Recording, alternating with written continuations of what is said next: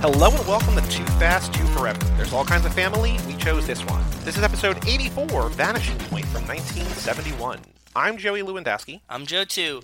I have to stop for a minute. Oh, yeah? We have a Too Fast, Too Forever first. Oh, wait. What? What's that? This episode is also brought to you by Dodge. Oh, they sponsored it. Okay, okay. Take the streets by storm. Sit down, buckle up, and hold on tight. From sinister speed to exceptional control, the Dodge Challenger is breaking mm. through the limits of performance.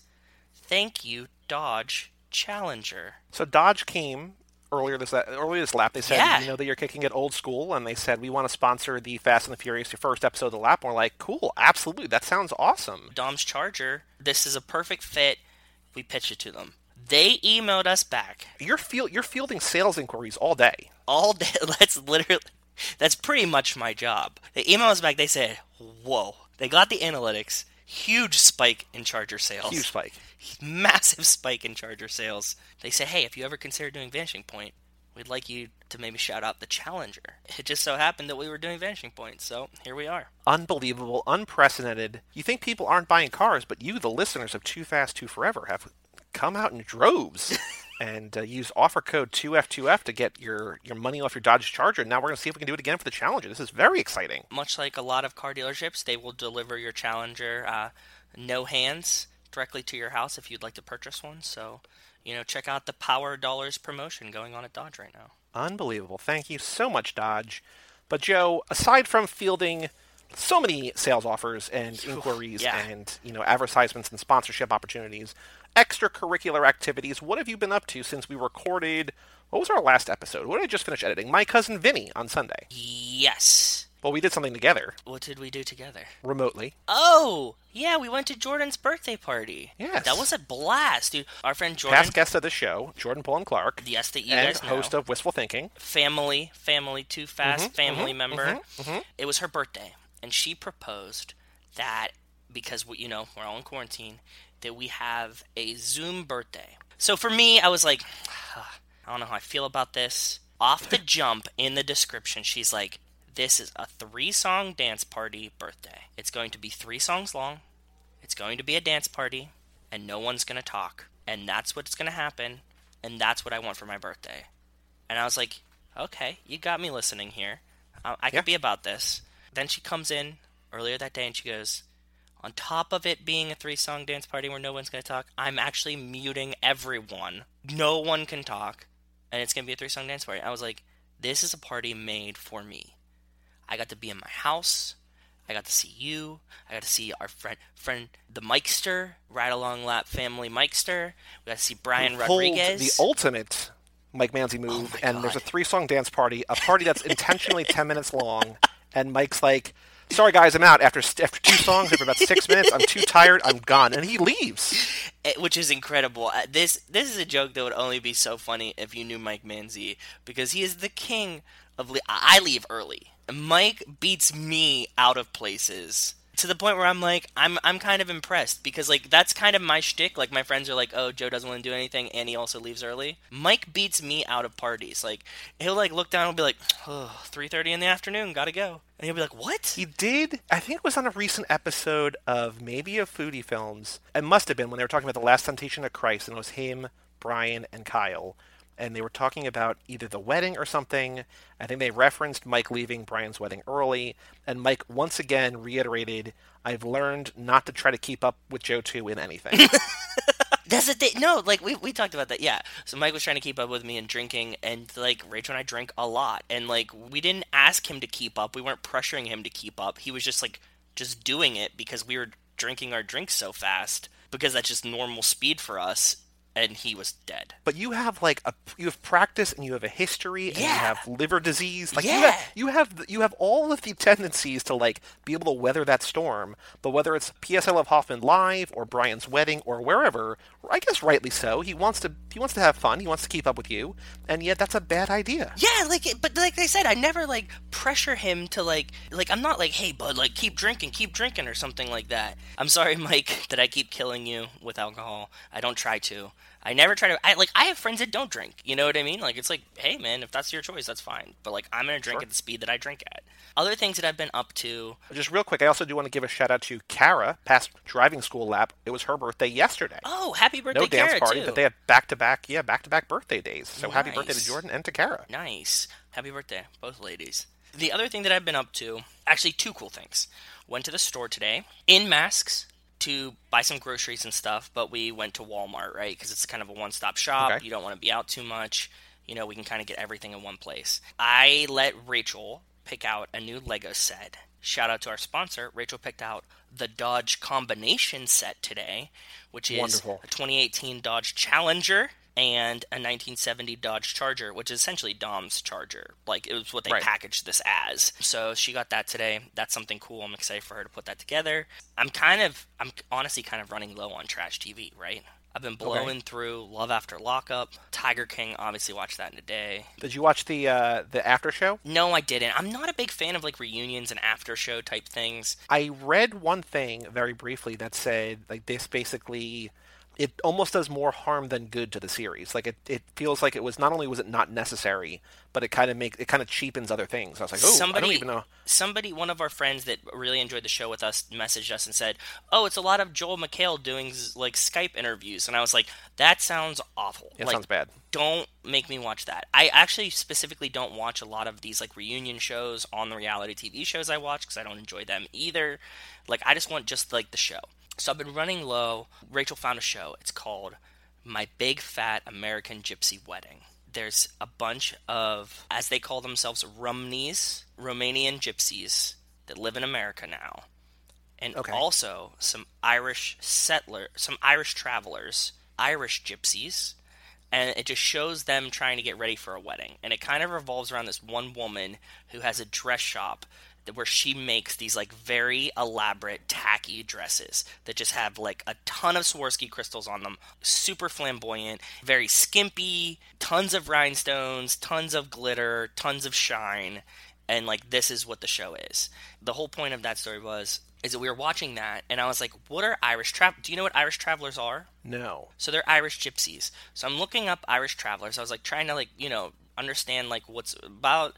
And they're like, oh, you know, they kind of like broke off in Ireland and they like live there and they're genetically different than the normal Irish. And, you know, some of those came over and their slur referred to as pikeys. Oh, okay. I know that. I thought that was a Boston thing. I mean, I guess it is a Boston thing, but I've heard that in Boston. And Snatch. Oh, yeah. Okay. Yep. Yep. Yep. Yep. Brad yep. Pitt is a pikey.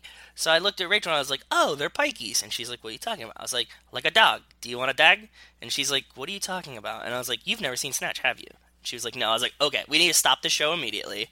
We went and watched Snatch. We finished the movie. I go, pikeys. And she was like, ah. And I was like, okay, cool. And then we went back to watching um, Irish Gypsies Important by detour. Wedding Dresses. Yes, yes, yes. It just was happening. And I was like, Snatch is a great movie. It, re- it like revolves around this. The cast is great. So she had never seen it. She watched Snatch for the first time. She really enjoyed it.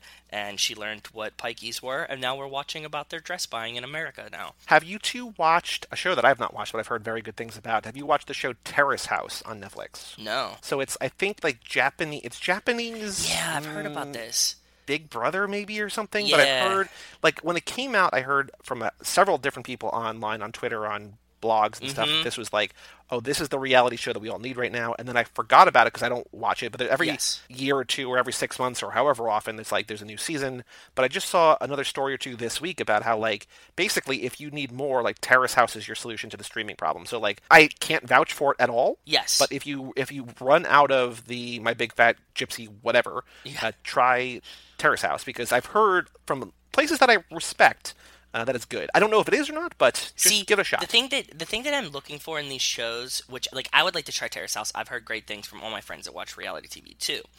But the thing that I'm looking for is something that, like, I can hear in the background and play on my phone. Yeah, you don't have to watch the T V. Yep, I thought that. That's the thing. Like, if it was in Japanese, like, I'd have to actually be watching it.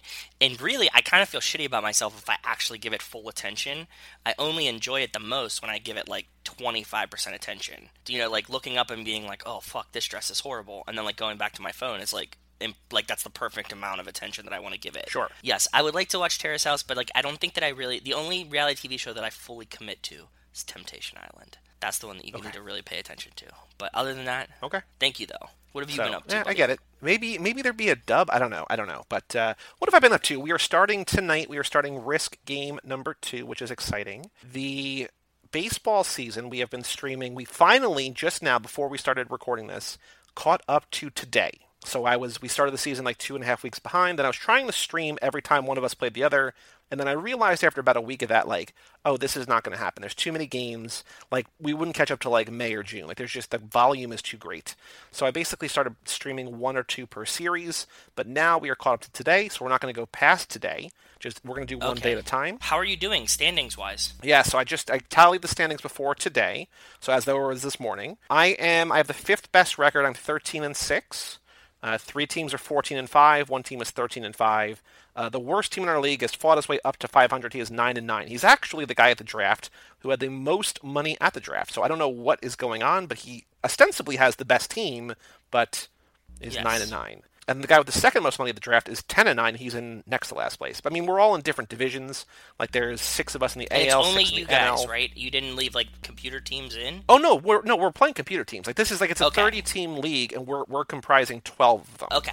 okay. So most of our games are against computer teams. That's where most of our winning records come from. Exactly. Makes um, but sense. Right now, as we're recording this, I am streaming the third of a three-game series between me and my friend Tom. This is the first time that either of us has played another person in our league so far up till this point. Uh, we'd only played the computer. So right now, in the first two games of the series, I won both of them. So this is, I'm going for the sweep. So let's see if that happens. But what's crazy about this, I think because, A, these are basically super teams playing against, you know, like every All-Star game, like it's just going to be like, a lot of them are high scoring. This, the home runs are crazy. Like the Polo Grounds, do you know, are you familiar with the Polo Grounds uh, from, I think, maybe Harlem-ish, or like very, very northern Manhattan. I know the name, but I don't know why I know it, so tell me. So the Polo Grounds is in Upper Manhattan. It's where the Giants used to play. It was demolished in nineteen sixty-four, built in eighteen ninety, refurbished in nineteen ten or nineteen eleven. The dimensions are crazy. Like down the line, it's like two sixty in left field and like two sixty-five or something in right field.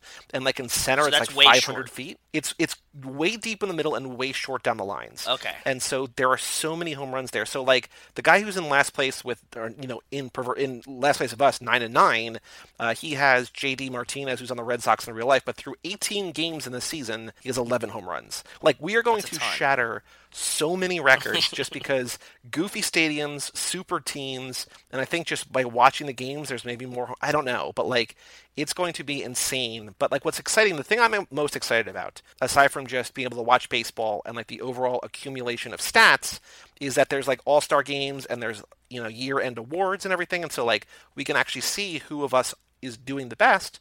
And it's going to be good to see, I think. Yeah, it'll be really, really cool. I'm excited for you. Keep us updated. Yes, well, thank you. Thank you so much, and I sure will, even if people don't care. I kind of care, and as long as you're telling me like this, this is fun. Yeah, and that's about it. I haven't really been doing a whole lot otherwise. I haven't really, I just recording podcasts and editing podcasts and just walking and not going to the grocery store. I have to go to the grocery store, I think, tomorrow. I'm trying to do my uh, burn through of leftovers because I thought I was going to have to go like yesterday or two days ago. My, and I, just keep... I, I sent you a message. I was listening to the last episode talking about the message, and a big recommendation I have for you is to go on Amazon and order a bunch of plastic deli containers. Like, oh, we talked about this. Like quart size, half a quart size. I mean, I have so many Tupperware that I could do that with, but like, I don't, I'm not really throwing chili out, and I don't mind. Like, I just, it's not like an overwhelming amount. I just, you know, wait a little while and, I, and make it again. So it's yeah. a good recommendation. I strongly recommend this. This is something that Matt, like we were talking, Matt was saying something about leftovers and Tupperware and stuff, right? And he was sitting here, and my buddy that I work with was sitting here, and we were like, Matt, do you not have deli containers? And he's like, no, I have Tupperware. And we're like, just buy deli containers, dude. And he's like, it's not like that much different. We're like, no, it's it's very different. Like, it's so much easier to store, and like you could freeze in them. If they break, you just throw them away. You know what I mean? You just recycle them. Because like Tupperware containers are always like in a square form. They're never like a tall, yep. like cup. You know what I mean? Like a big thing. And like these are already like measured out in quart and stuff like that. So we switched to those, and they're delightful. Highly recommended to anybody if you're saving food things. Like, we store sauces and soups and everything like that. And if you get like different size ones, like Rachel has like I think eighth of a quart, so like maybe like one cup or something, and then like half a quart and a full quart size. And so like between those, we can kind of save everything, like pizza sauce and small ones if we make a big batch of pizza sauce.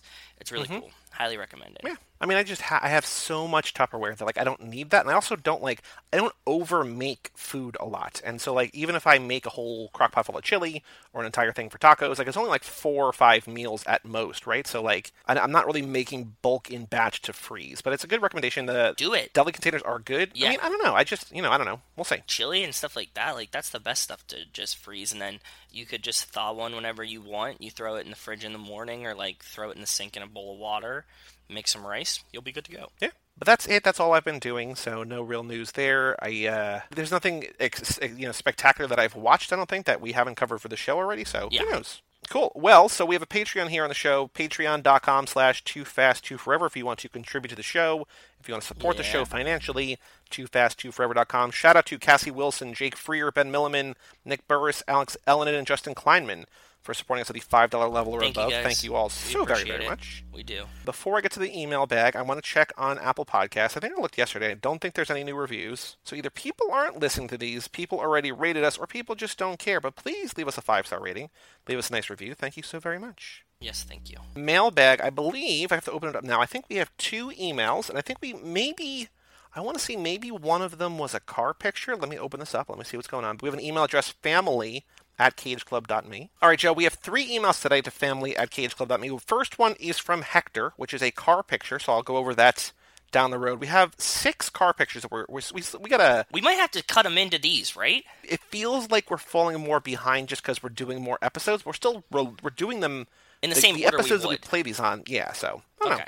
We'll see how you feel at the end of this if you want to do another one, but we have one no, from I Hector, so Hector, thank you. We'll think about it. Okay. Quick one from Jason Dickinson, subject line, The Fate of the Furious. He sent this two days ago on Tuesday the fourteenth. He says, The Fate of the Furious was released on this day three years ago. And that liar. I don't know if you saw this or not, but Jason messaged us saying that he was watching Fate of the Furious that day. And I was oh, like... Oh, I thought he was taking an abstention. That's what I said. And he said, no, I am, but I'm just watching it today just once. I was like, okay. We knew you couldn't stay away for a whole year, and you made it less time than I thought you would. I just... I'm sorry. I just wanted to tease him about that, because he was like, no, no, no, no. I did watch one of his uh, YouTube reviews for Birds of Prey. I was just like, oh, I haven't seen one of these in a while, and he really liked Birds of Prey, so I'll watch that, so check it out. Keep doing your thing, Jason. Keep it going. And then our last email today, uh, Joe, is from our friend Wes Hampton. Subject line, Fast Five, what up, fam? What up, Wes? How are you doing, buddy? Says, wow, that... F-. Okay, so here, okay.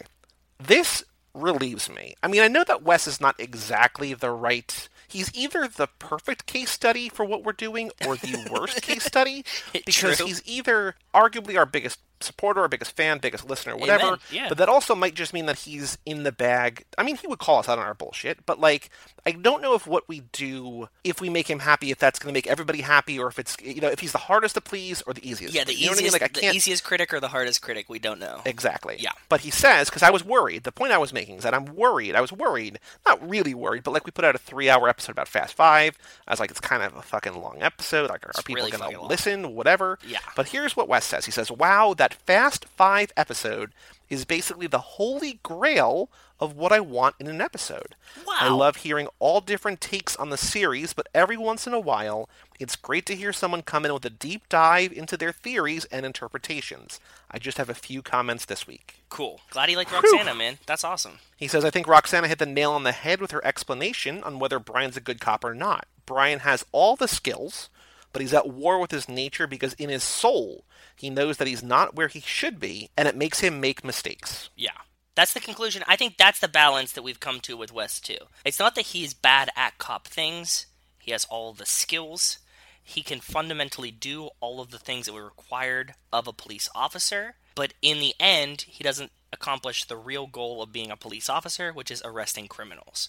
So, therefore, he's not a good cop. Just like that Lit song, not the adjective Lit, but just the band Lit, he's his own worst enemy. He is his own worst enemy. He definitely is. Every now I and then he song. kicks the living shit out of him. He says Five Guys is good, but the best part is if you order to go, and you order one small fry, and they fill a little paper fry boat and stick it in the bag, and then they just fully throw another scoop of fries into the bag on top of everything. It's yep. ridiculous, and I find it very funny, plus free fries well. So they do that whether you're there or to go. I mean, I think they just always just throw it in the bag, at least up here. Yeah. Never order medium fries from Five Guys. Always, because, nope. like, small is always more than enough. They do the so, little little boat, and then they just dump it in, and they just, you know, they send you on your way. One of my favorite places in Pittsburgh is called the Original Hot Dog Shop. It's pretty much on Pitt's okay. campus. It's not far from where I grew up. I think I've actually taken you to the Original Hot Dog Shop. Maybe. The thing is, is, like, you order hot dogs on one counter, you order French fries from another. You would remember it if I took you there. Maybe. I don't think... Ooh, no, I don't think so. The thing is, like, everybody comes in, and, like, even back in the day, like, a large fry at the Original Hot Dog Shop was like seven dollars and fifty cents. And okay. everybody would be like, holy fuck, like seven dollars for for an order of fries. Like, this is insane. But what they would do is take like the largest French fry boat, you know what I mean? Like the very, very largest one. Yep. They would fill that with fries and then dump it over top of the smallest one. And that was like one small order for like four dollars and fifty cents.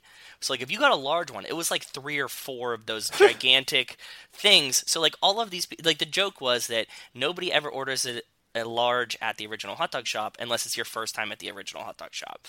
Because then right. you'd be like, oh, I need a large fry. And it's like, no, a large fry is for like a family of twelve. You really want a small fry, which is for like two to four people. That's what that always reminds me of, like bringing up Five Guys doing that. Like the Original Hot Dog Shop used to do the exact same thing. Like you would get like a tray with like full of fries for a small. I love it. There's a place near me that's kind of like Katz's that I have not gone to. I feel okay. like this quarantine is making me put into perspective like all the things that I kind of took for granted. Like, yeah.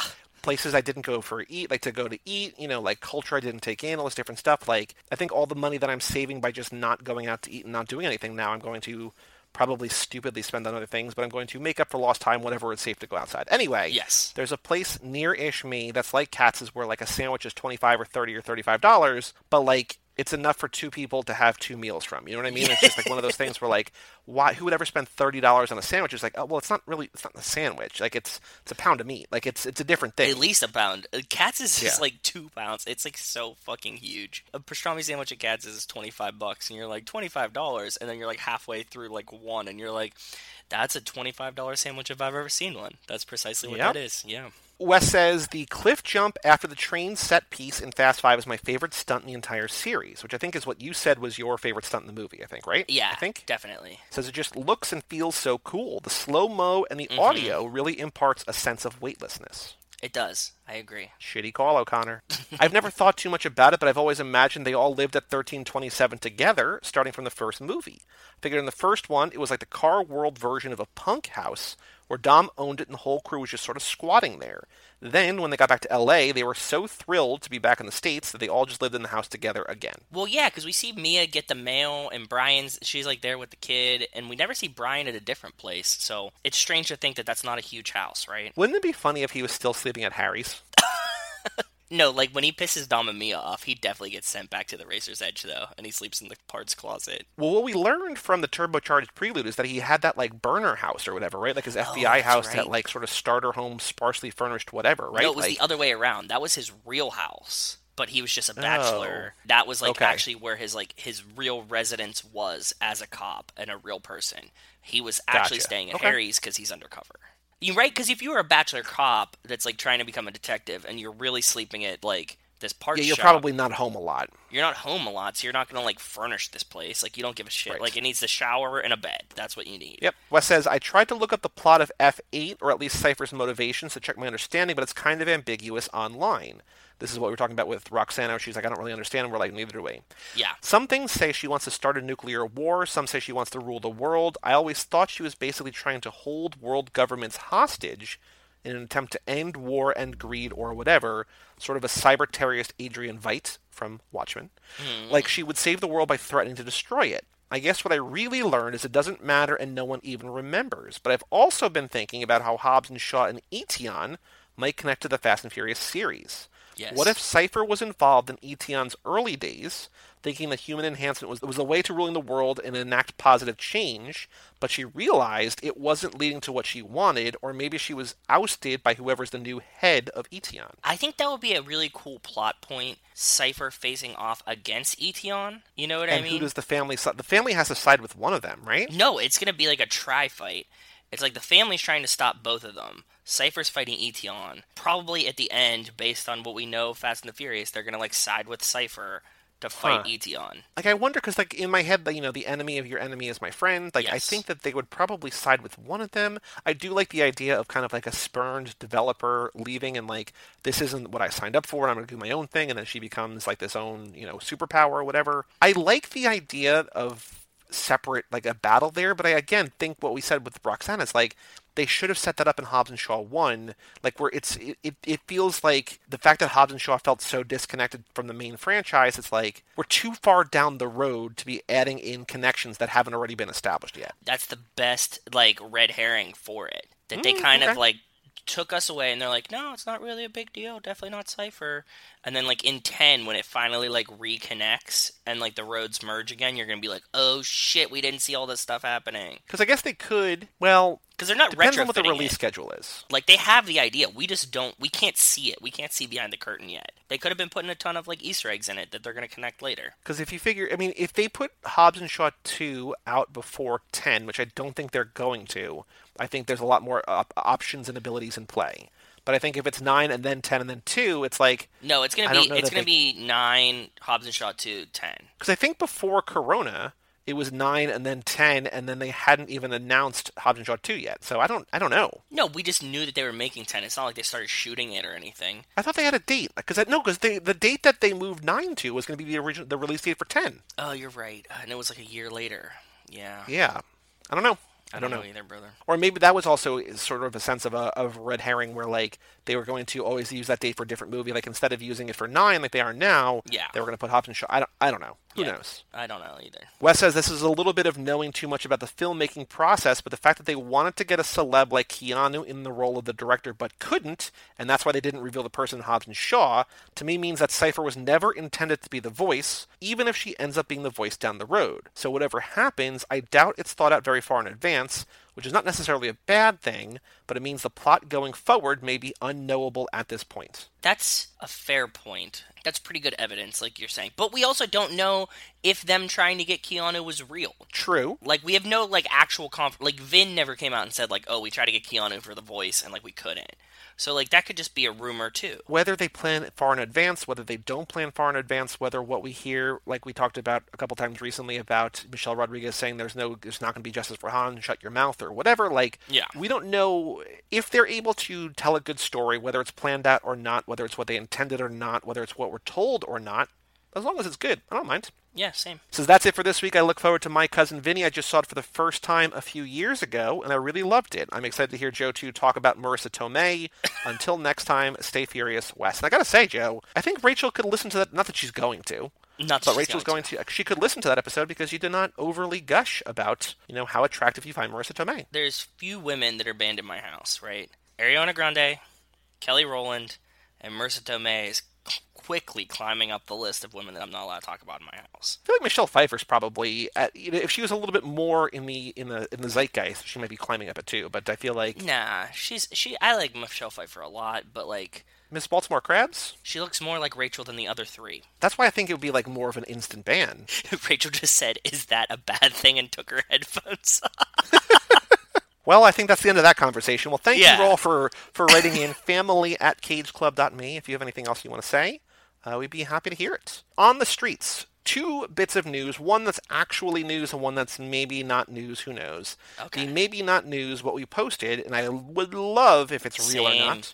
Jason sent it to us first, yeah. There's a rumor from... We Got This Covered, which is, again, like, in there, they're like, we heard from our tipster who did this and who did, that, like, all this different stuff that is right, that they are talking to Gal Gadot about returning as Giselle in ten. Um, we don't know if that's going to be a flashback. We don't know what that would be. We don't know if that's true or not. Obviously, we would love Giselle, but I was saying to you that remember we were talking about Giselle coming back with Roxana? Yes. And, like, um, and she was talking about how the ultimate gut punch, we're talking about characters who could die, like, if they bring Han back and kill him. And I was like, imagine if they bring Giselle back, and then she comes back like a Romeo and Juliet situation. Like, she walks in and sees Han dead in front of her, and it's like they can't even be together then. Like, that would be Ooh. so cruel. I know. I don't think that they would. I mean, who knows? But just... Fan service. My fan Giselle. service theory, I don't Giselle. think they can do it. They can't do yeah. it. Yeah. Because I think they have to balance, to a certain extent, you know, like Avengers, like Marvel, like the M C U... You need to make people leave happy, but you also want death to mean something. And I don't know, it's a difficult, it's a difficult thing. Yeah. So that was number one. And then number two, yesterday, I think, as we're recording this, like last week as you're hearing this, Peacock launched N B C's new streaming service. Mm. So Joe, as a Comcast subscriber, although I don't know, I mean, think, I think you need the, the X one box, which I don't think you have. I don't um, have. Because you don't have T V through them. No. They rolled out a uh, test, like a, a free preview test for Comcast Xfinity subscribers. But the important thing, the reason I'm bringing this up is because I read a, a press release that says, and I don't know what's on there because I don't have access to it because I have Fios, but yeah. the Fast and Furious movies are on Peacock. Oh, very cool. To some extent. They're very cool, though. I think Peacock is going to start at like five dollars a month or ten dollars a month, I think, with or without ads. So if you're looking for one place to stream all the, in theory, all the Fast and Furious movies for a low cost, plus, you know, like thirty Rock and The Office and whatever, yeah. like, you could do worse than Peacock. I didn't even think about that element of it, but N B C Universal yeah, you know, distributed all even... the Fast and Furious movies. It's weird, because when we went to Universal Studios, remember we talked about this, they had, like, the N B C kind of, like, outside booth or whatever. It's like they have, like, the N B C restaurant or something. And I was like, why the fuck is N B C here? And it's like, oh, yeah, it's N B C Universal. I forgot about that. Yeah, and they're all just owned by Comcast, so, yeah. Yeah, makes sense. And that's all the news. That you, is there any other news that you have found that you have seen since we last recorded? No, I wanted to talk about the hopefully Giselle's in ten. That's it. I'm looking now on Google News for Rock the Vote. If Dwayne Johnson is running for president, so far, no new news for the Rock president, and Dwayne Johnson president has nothing. Dwayne Johnson stresses importance of maintaining mental health amid pandemic.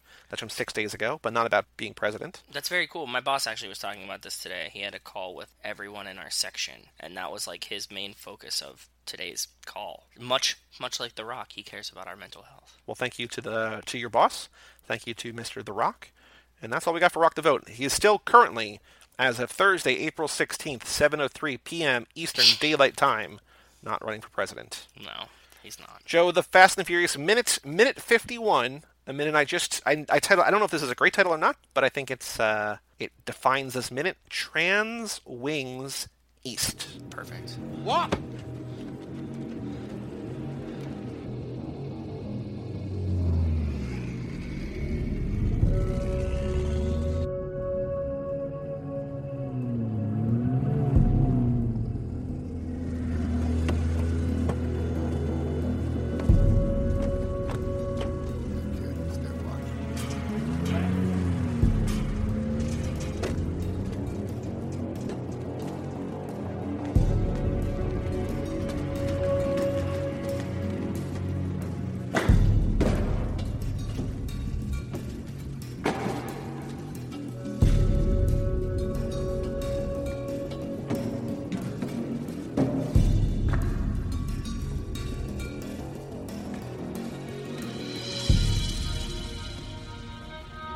Dominic.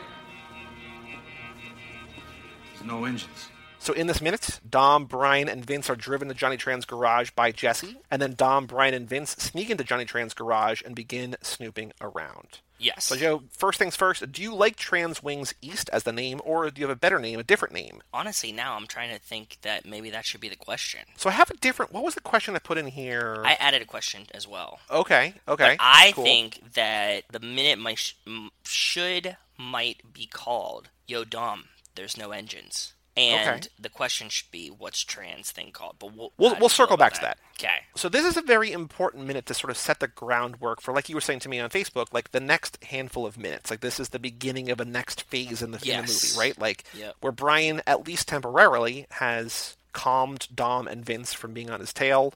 And they're like, hey, let's go check out Johnny Trans. And they get there and like, things are weird. It's actually just a strange situation. I think we've talked about this before too. Dom catches Brian snooping in Hector's, and his first reaction is like, let's go get Jesse and like Snoop and Johnny Trans. That's not, that doesn't seem like the natural progression of this. Yeah, I don't know. Like, okay, so let's think about this for a second. We, we miss a scene. We miss a part of this. Well, so you find your friend, yes, who you think is your friend, yeah, snooping around your other friend's garage. Yeah. And you say, what are you doing? And he says, I can't lose another race. Hector just came in and placed this whole big order. Yeah. This is, I wanted to see what's going on.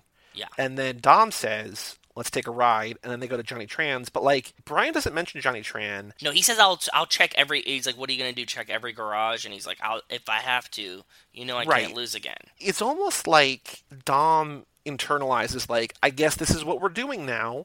And it's just like, okay, let's go. Like, I'm most curious now, and Johnny Tran, he's my biggest competitor or whatever. Uh, since we're now just all breaking into each other's garage, let's do this. But it still doesn't feel... It's weird. It's weird. It is weird. He doesn't suss it out anymore. His real best friend is like, this guy is a cop. And instead of you believing your real best friend, you're like, oh, let's go break into a different garage and keep doing this. Strange story writing, but hey, that's how it goes. So we were last here. We weren't inside, but we were last in this... We were in the same place, yeah. Yeah. Parking lot in minutes twenty-eight through thirty. I want to know, is there a Trans Wings West? Do we think that they have franchised? I, I, that's what I was wondering too. North, Trans Wings South. He seems like he has a lot of money. He might have a different, he might have another one, right? And if you call one East, that means he had to have like a Trans Wings West ascent, like first. Or and just then, a Trans Wings, and then they. That's have, what I mean. Yeah, a Trans yeah. Wings first, and then he be, this became Trans Wings East. I also made note, and I'm sure you saw it too, that when Jesse, so the big thing is like Jesse drives them there, because I think that's an interesting trivia question. Because like I don't know the people, because he's only on, in frame for like two or three seconds. Like he, you know, we see his car, right? But like, yeah, I guess Jesse must have been with them, because it's also weird. Like, okay, because we're trying to figure out last minute how long Vince had been tailing Brian,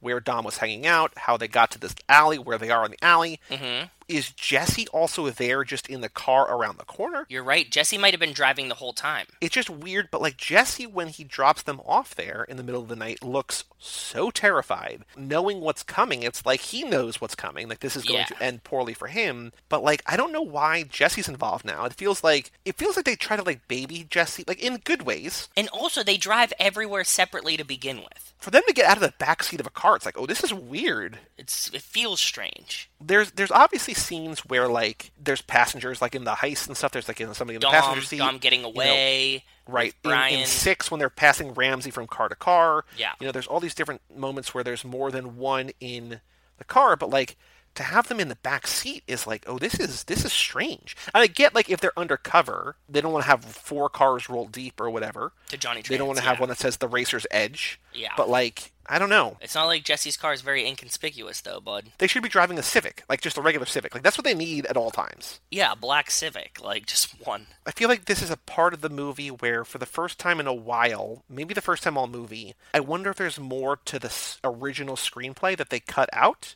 Because it feels like that we're missing, like to your point, like we're missing scenes. It feels like we're missing moments of just like, and it might just be logistical stuff, but I like, it feels like there's logical jumps that we're missing, and I, I don't know why we wind up where we wind up when we wind up. Yeah, with Jesse driving. Filling in the blanks in my head. The thing that would make the most sense was Jesse was driving them up to Hector's. They were probably tailing Brian from the mm-hmm. jump. They catch him breaking into Hector's. They confront him. They're like, oh shit, that might be a good idea. They throw him in the back of the car with Jesse's driving. You know, because they're like taking one car to be inconspicuous. Not very, but as much as they can be, to follow Brian. And then from there, they just go straight to Johnny Trans to try to figure out his stuff. Like, you know, like, let's keep this party going. If we already broke into right. one garage tonight, might as well make it two.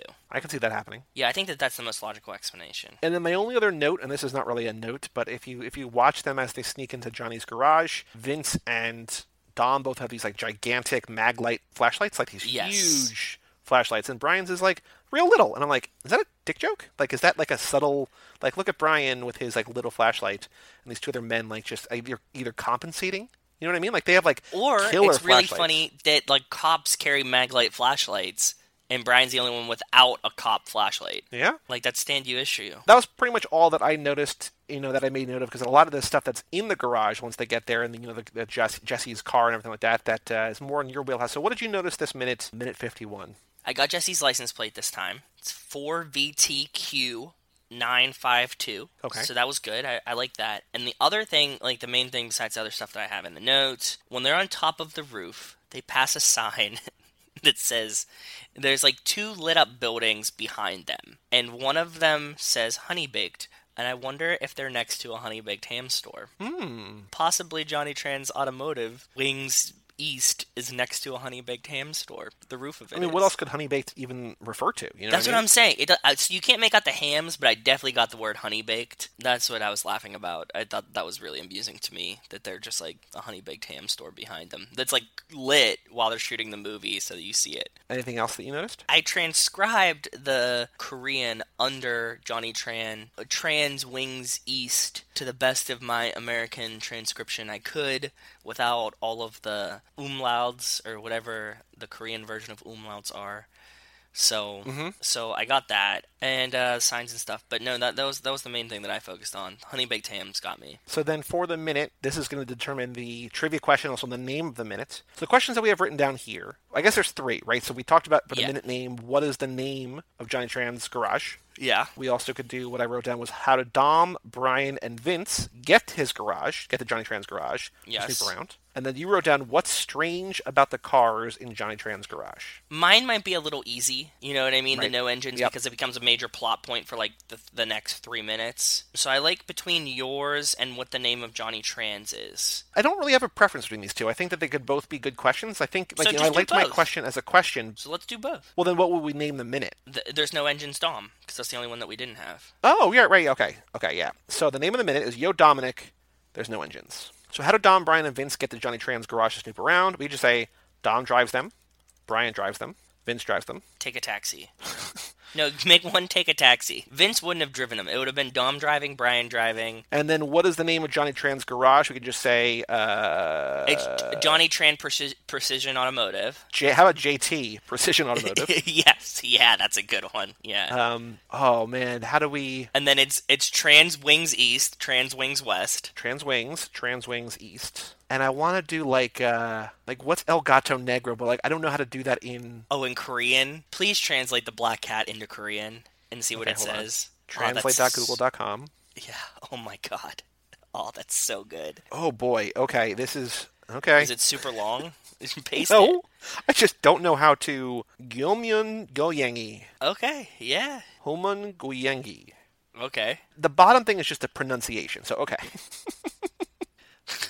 Oh, God, it's so good. That's so good. So how do Dom, Brian, and Vince get to Johnny Tran's garage to snoop around? Jesse drives them. And what's the name of Johnny Tran's garage? Trans Wings East. Should it be Trans Wings or Trans Wings West and Trans Wings East? We could just do it. I mean, we, we could do a Trans Wings West. We could do a fourth, a fifth one. Yeah, that, that works. That makes it really We could fun. Also say, what's the name of Johnny Tran's garage that Dom, Brian, and Vince break into? Because like like I want to word it in a way that like it's defensible in a court of law, that I don't want to have a, a Vincent Gambini like, didn't you know that he actually has this other garage that you just don't see? Like yeah. Wouldn't it be possible? But like, that, yeah, okay. but that but that plays into like Wes's theory that like you definitely don't see that in the movie. Like it's clearly not the answer. Just want to make sure that, you know, Very it's fair. defensible in a court of law, that the defense is not wrong. Fair. So let's take a quick break. Let's hear another word from Dodge. Let's go hit the road and talk about Vanishing Point.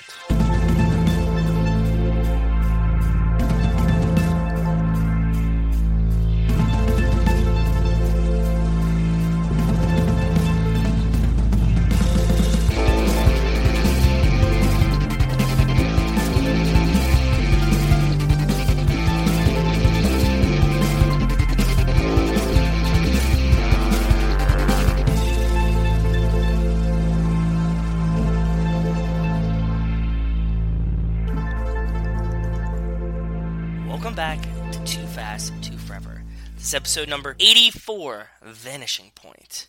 This episode is brought to you by the Dodge Challenger R T Scat Pack. Has the best-in-class horseback for under forty thousand dollars, and the Dodge Challenger features the best-in-class cargo volume. Thank you, Dodge. Thank you indeed, Dodge. Well, Vanishing Point, Joe, this is a movie that I had seen. So I think what happened was You've back seen it? in... Yeah, I saw it. Back in twenty ten? When did Grindhouse come out? No, it was earlier than that. twenty, two thousand seven. two thousand seven. Yeah. yeah, in two thousand seven when Grindhouse came out, they referenced this movie, and I think it was sometime in college I watched this movie, and I hadn't seen it since then, but I remember the ending, because the ending is like, whoa, where'd that come from? Yes. And I remember that it was mostly just like almost entirely a chase movie, especially considering the movie that we're going to talk about on Friday, Death Proof, and like I loved Grindhouse and I loved Death Proof. It's kind of like, you know, when your your favorite band has a favorite band, you go find you go listen to them and see what the, you know, where their inspiration comes from or whatever. Fair. Yep. Like the movies and the music and whatever that your favorite filmmakers like, go find that. And so this feels like exactly the kind of movie that uh, Quentin Tarantino would love and that he would want to pay homage to with his Grindhouse movie. Yes. But you had never seen this before, so what did you think of Vanishing Point? I don't know what to think about this movie yet. Okay, okay. Because we, I need to talk through some things. I enjoyed that it was a car chase movie. I think the Challenger is so fucking cool in this movie, and yeah. that's the point of the movie. I really like that, but like plot-wise, movie-wise, I need to talk through some things with you. Yeah, so the plot of the movie is that we follow this guy named Kowalski, who yes. is a disgraced, or at least a former... cop. Police officer. Yeah. And a former race car driver, and sort of a dirt bike driver, and whatever. Shout out Channing Tatum, Rowdy Sparks, and Supercross. It's exactly what I was going with that, psych. I was going to say, a disgraced police officer. I mean, come on. Yeah. For sure. Very Brian. And also, so there's very Brian, and also he we flash back to his girlfriend who died in a surfing accident. So shout out to Point Break, the original. She dies in the surfing accident? Yeah. I don't, see, I kept getting like lost in the film. Go ahead. So there's two things that happen there. So they go to the they go to the beach and we see she them together. She rolls a joint and he's like, no, because yes. I'm a cop. And she's like, I want to do one more run. And he's like, go ahead. And then we see the surfboard float back to the sand and she's not there. And then toward the end of the movie, when they print up his picture in the paper, they talk about how his girlfriend died in a tragic surfing accident. Ah, see, these are the kind of things I needed to talk to you about. Okay, I never connected the dots on that. We basically learn through his backstory, flashbacks, sort of who he is, whatever. Yeah. Yeah. But most of the movie is just him. Like, he is a car delivery driver who, at the beginning of the movie, finishes a delivery. Actually, so the movie starts at the end, kind of, when we see like a roadblock, and then we go back and we see that yes. he, he finishes a delivery. He delivers a car to a garage in Denver. Guy's like, "Why don't you take the night off? I got another job for you. We can start in the morning." He's like, "No, I want to start now." And so he's got a job that he wants to bring a Dodge Challenger, the seventy Dodge Challenger from R T. Denver. Actually, hold on. I want to get. I can make sure I get it right because it is the, the star of the movie. nineteen seventy Dodge Challenger R T with a four forty cubic inch V eight, not a four twenty-six Hemi V eight, as is often believed. Mm. So the plot of the movie is that he's the plot, as much as it exists, is that he's to deliver that from Denver to California by Monday. So from Friday night to Monday. Yeah. But then he swings by his local, basically like the drive-in from Hollywood Nights. Yes. And he gets yeah. his, his drug dealer. And he's like, "Hey, I need some bennies." And the guy bets him. Well, he bets the guy. He bets the guy. He's like, "I can get to San Francisco by Sunday at three. Yeah, he's like, I'm, I need to get this car there by Monday. And he's like, "You'll never make it." And he's like, "I bet you I'll get there by Sunday at three. And I think they're basically saying, like, you know, either like he's going to pay double for the drugs or like I'll get the drugs for free or whatever, right? Yeah, he's like, "I'll pay you twice for him when I come back if you don't get a call from me," right? Doesn't he say you call him from San Francisco? Yeah. The movie is just him driving the car to San Francisco and basically eluding cops, and he becomes a story of either national attention or at least local attention on the radio and in the newspaper as this radio D J, the Super Soul Man, mm-hmm. sort of speaks to him through the radio and kind of guides him through. In the end, when he finally gets to San Francisco, or actually no, to Cisco, like it's a city in, in California, and so yes. he, you know, he travels through Colorado and then through Nevada and then through California, and he gets to a city named Cisco. It's essentially the beginning of the movie that we see him like pull his U-turn, like when he sees the roadblock. Mm-hmm. But at the end of the movie, he just drives directly into the roadblock. His car explodes and he dies, and that's the end of the movie. Yeah. So my big question to you is, did you see that ending coming? Absolutely not. Yeah. Absolutely not. I was fucking floored. To be honest, that ending gave me more questions than answers. What's crazy about old movies, especially like this, is that I'm looking, so the, there's two different cuts of this movie. There's a ninety-nine minute cut and there's a one hundred six minute cut, and I'm not exactly sure what the difference is, but I watched the long one. With, there's like, with like four or five minutes left, they're still like setting up the roadblock, and you're like, and like I knew what was, I knew what the ending was, and I'm like, how the hell do we get from here to where we get? And like basically, so I kept like looking yesterday, And, yeah. you know, I'm getting swamped with work emails and stuff like that. So, like, I was watching the end of the movie. I see the end of the movie, and I'm like, how the fuck did we get there? So, like, I rewind the movie mm-hmm. and get, like, another email, and I'm like, and I'm going back, and I'm, I'm like, you know, like, you get all the shots of the people at the end. So, I'm, yeah. like, seeing, like, the people's faces and stuff like that, and, like, the roadblock set up. And I still was, like, and, and like, I watched it again, and I was like, Rachel, wait a minute. I need to rewind this movie, like, two, like, one more time. And, like, I watch it again, and I'm like, yeah. It just fucking right to the end. Like, you're, you're setting up the roadblock, you see these people's faces, then boom, he just drives into them. I was hoping that there was, like, some hidden thing that I missed. Nope. But no. What makes the ending, I think, confusing, possibly, is that the beginning we see is essentially the end, where we see the same, like, the two That's bulldozers fair. Or whatever. Yeah, that doesn't confuse me. And we see in the beginning the Challenger pull up to it and, like, hook a hard U-turn and yeah. kind of drive off into the desert, and it looks like he's thinking about, like, what to do next, right? Yeah, like, like getting like, away, yeah. Exactly. But then in the end, he just sees that and just doesn't even brake. He might even accelerate and just drives right into it, mm-hmm. fiery explosion, and then the, literally the closing credits are over him, over them, like, picking apart the flaming wreckage. It's nuts. It's absolutely uh, nuts. Yeah, yeah. Yeah. It's like such a weird... So what does this ending mean to you? This is what I need to talk about with you. There's no reason for you to catch it because it's so kind of like an offhanded thing in the beginning, but like in that opening scene when the delivery guy or the garage owner or whatever is talking to Kowalski, he's like, you're going to kill yourself one day. He's like, yeah, yeah, yeah, I know, I know. He okay. is going to. Not no Nobody knows like in two days, but I think it's just like, I don't know if he's at peace with himself. I don't know if he's like I have distraught. A I have a different thought process on this. Mm-hmm. As somebody that's been on a lot of benders, the last shot is him drenched in sweat. He had just picked up a whole bunch more speed from the guy that's like the hippie guy with the motorcycle. Yep. And the fully nude woman the entire scene. Fully nude woman the entire scene riding motorcycle. They're only seen in the movie. She's naked the entire time. I think that he is at the tail end of the bender and is just like lost cohesion with reality. He looks like he's smiling, right? He is smiling. He is because he's delusional. And he's lost connection with reality. Because I think what the what the flashbacks go to show is that this guy has lived a rough life. Like, he was a cop, and his partner was, like, this grubby, you know, like, getting his hands all, like, basically, we see him in the front seat, kind of good cop, bad cop, sort of, but the cop in the back seat's trying to get, you know, information out of a witness, being, like, really handsy with her, and then, like, he rips her shirt open, and he starts, like, yeah, he's, like, you know, caressing her. her. Yeah. And, yeah, and, like... you know, Kowalski goes back and, like, basically puts the guy, like, in an arm lock, an arm bar, and tells the girl to get out of here. Probably got kicked off the force for that, and you see his girlfriend die, and all this, like, you know, and he, you know, they, they show all these crashes that he's had, and I feel like while he's lived a full life, he's lived a tough life. And I think, I guess the bigger question is when did he decide yeah. he was going to kill himself? Like, whether it's spur of the moment or... But he turned or... around, but so he didn't think of this at first. So it's between the point that he makes the U-turn. Well, when did he turn around? We see him see the roadblock and then make a U-turn. But that's in the beginning of the movie, right? Yeah. That's. I don't think that's what happened, though.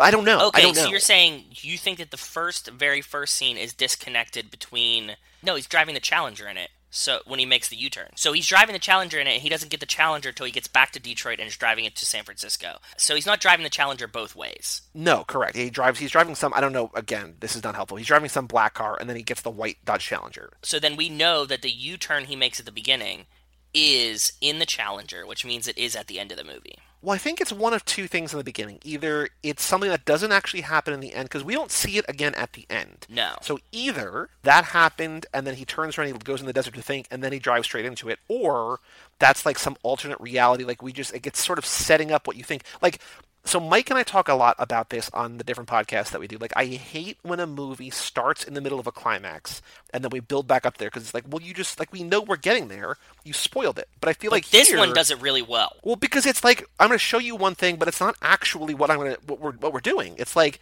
you see him, whatever, but then, like, at the end, you're, like, you're bracing yourself, I think, for, like, okay, he's going to turn around, there's going to be a moment to think, and then, like, no, he just, he rams it, and he kills himself. It's just like, wait, what? Yeah, it definitely takes you in a different direction. That's for sure. And why couldn't he just drive? He's he's definitely determined to kill himself. Like, it's a thousand percent. Oh, for sure. Yeah. Because, like, he could have just driven around this. We saw him drive through the desert the whole time. Mm-hmm. And, like, all of these type of things. But, like, he drives straight into this fucker. Going back to my point, like, it depends on when he decided to do this. Because when he picks up the second round of drugs from the hippie. Yes. And there's the beautiful blonde woman who's naked the entire time. And she's like... But she knows him, too, by the way. Yeah. And she's like, is there anything I can help you with? He's like, no, I'm good. And she's like, you, there's really, there's nothing? Like, you don't, you don't fancy me? And he's like, he's like, no, I do, but, you know, I'm just, that's not, you know, that's not, what I'm, that's not what's on my mind right now. And it feels like in that moment, oh, he had realized at that time that, like, he's done. Like, he's just like, no, I'm I'm good. Like, I ha- I know exactly how I'm going to spend the rest of my life, which is the next two and a half hours or whatever, right? Don't you think he would have been like, I'm going to spend at least twenty minutes of that rest of my life, two hours with her? I don't know. I really don't know. I mean, I could see that also as a possibility, but I also feel like... If I was like, I'm out, and she's like, hey, dude, you want to do this? I'd be like, it's a good way to go. Like, I think the other thing to keep in mind is that he's so dedicated to the mission at hand. It feels like for a while he's afraid to even break. He's he's not in so much of a rush that he has to be doing what he's doing. Like, he's going crazy trying to, like, cut off, like, shave off seconds here and there, right? He's, like, instead of just braking and letting a car go ahead or whatever, yeah. he's swerving to the other lane. And I feel like maybe, and this is all just conjecture, because I think the movie intentionally, for a whole bunch of different reasons, doesn't tell you anything. Yes. I think that he probably, you could see, like, he feels guilty having stopped to pick up drugs, and I don't think he wants to spend even more time, ten minutes, twenty minutes, half an hour, an hour, whatever, sleeping with his woman, because he already feels bad that, like, I need to get to San Francisco, I need to I need to complete the contract. Yeah, but he's already waiting for this guy, you know what I mean? Yeah, I don't know, because it doesn't seem like he's enjoying anything, right? Like, he's like, he, no, he doesn't seem to be having fucking... fun with life. He's a drug addict, and he's, you know, he's lost everything he cares about. I don't even think that he's really an addict. I think that he's just, like, he's using speed to get there. Like, that's a difference. Like, he doesn't seem like he's craving drugs, right? His motivations aren't the drugs, so I don't think that he's acting with addict tendencies in this film. I mean, he's addicted to something. Like, the rush. A normal behavior... Exactly, yeah. Like, a normal behavior is not, let me drop off a car at, like, eight o'clock on a Friday night and then start a crazy long drive or whatever... Yeah. ...immediately. Like, why don't I go home and rest? Like, basically what the what the garage guy says is, like, it doesn't need you to be there on Monday. Sleep, this is dude. Not a crazy drive. You know, just go rest. And he's like, no, I got to do this. Yeah. So he's either missing something or he's addicted to something. Like, he's either, like, he's pining for something or trying to fill the hole for something else. But I also think this just plays into, like, this is, like, such a weird movie for me to watch that it's just, like, such a movie about taking too much speed, right? Like, he, like, just shot his dopamine receptors. Like, his brain is just fried. He's, like, getting the rush from the car when he's not getting it from taking drugs. And he's getting it from drugs when he's not getting it from the car anymore. He just, like, finally burns out at the end and is just like, okay, I, like, instead of sleeping, this is what I'm going to do. And just off. Yeah. It's strange for me to watch. I actually, so did you like this film? I do. I think that there's, it's not my favorite movie that we have watched this lap. I think that it's difficult to watch for a couple different reasons. But I think that there's really something beautiful about how simple the movie is. The fact that there's, like, basically no plot. It's just a guy needs to bring a car from one city to another, and we really don't know much about him. Like, we're not told his name until, like, ten minutes in. Nah. There's a really funny thing where, like, they get the facts, which is also very Fast and Furious. They're like, okay, his name is Kowalski, his Christian name is, and then they, like, cut right away. Like, they're intentionally keeping us from getting to know this guy. And I yep. think there's something really, really interesting about following a character for the entire movie and never really knowing anything about him other than, like, the brief glimpses we get in the flashbacks. And even those might not necessarily be true. Yeah, they're just his memories. I think that that's a good point. I, I like that you said that. I really enjoyed the simplicity of this movie, too, in the sense that we really don't get movies like this anymore, where it's just, like, a movie that's just cool. Right? The main part of this movie is it's just a really long car chase. We don't really need to know who the driver is very much. We don't really need to know the other characters. This movie is just going to be fucking awesome, and that's what we're trying to do.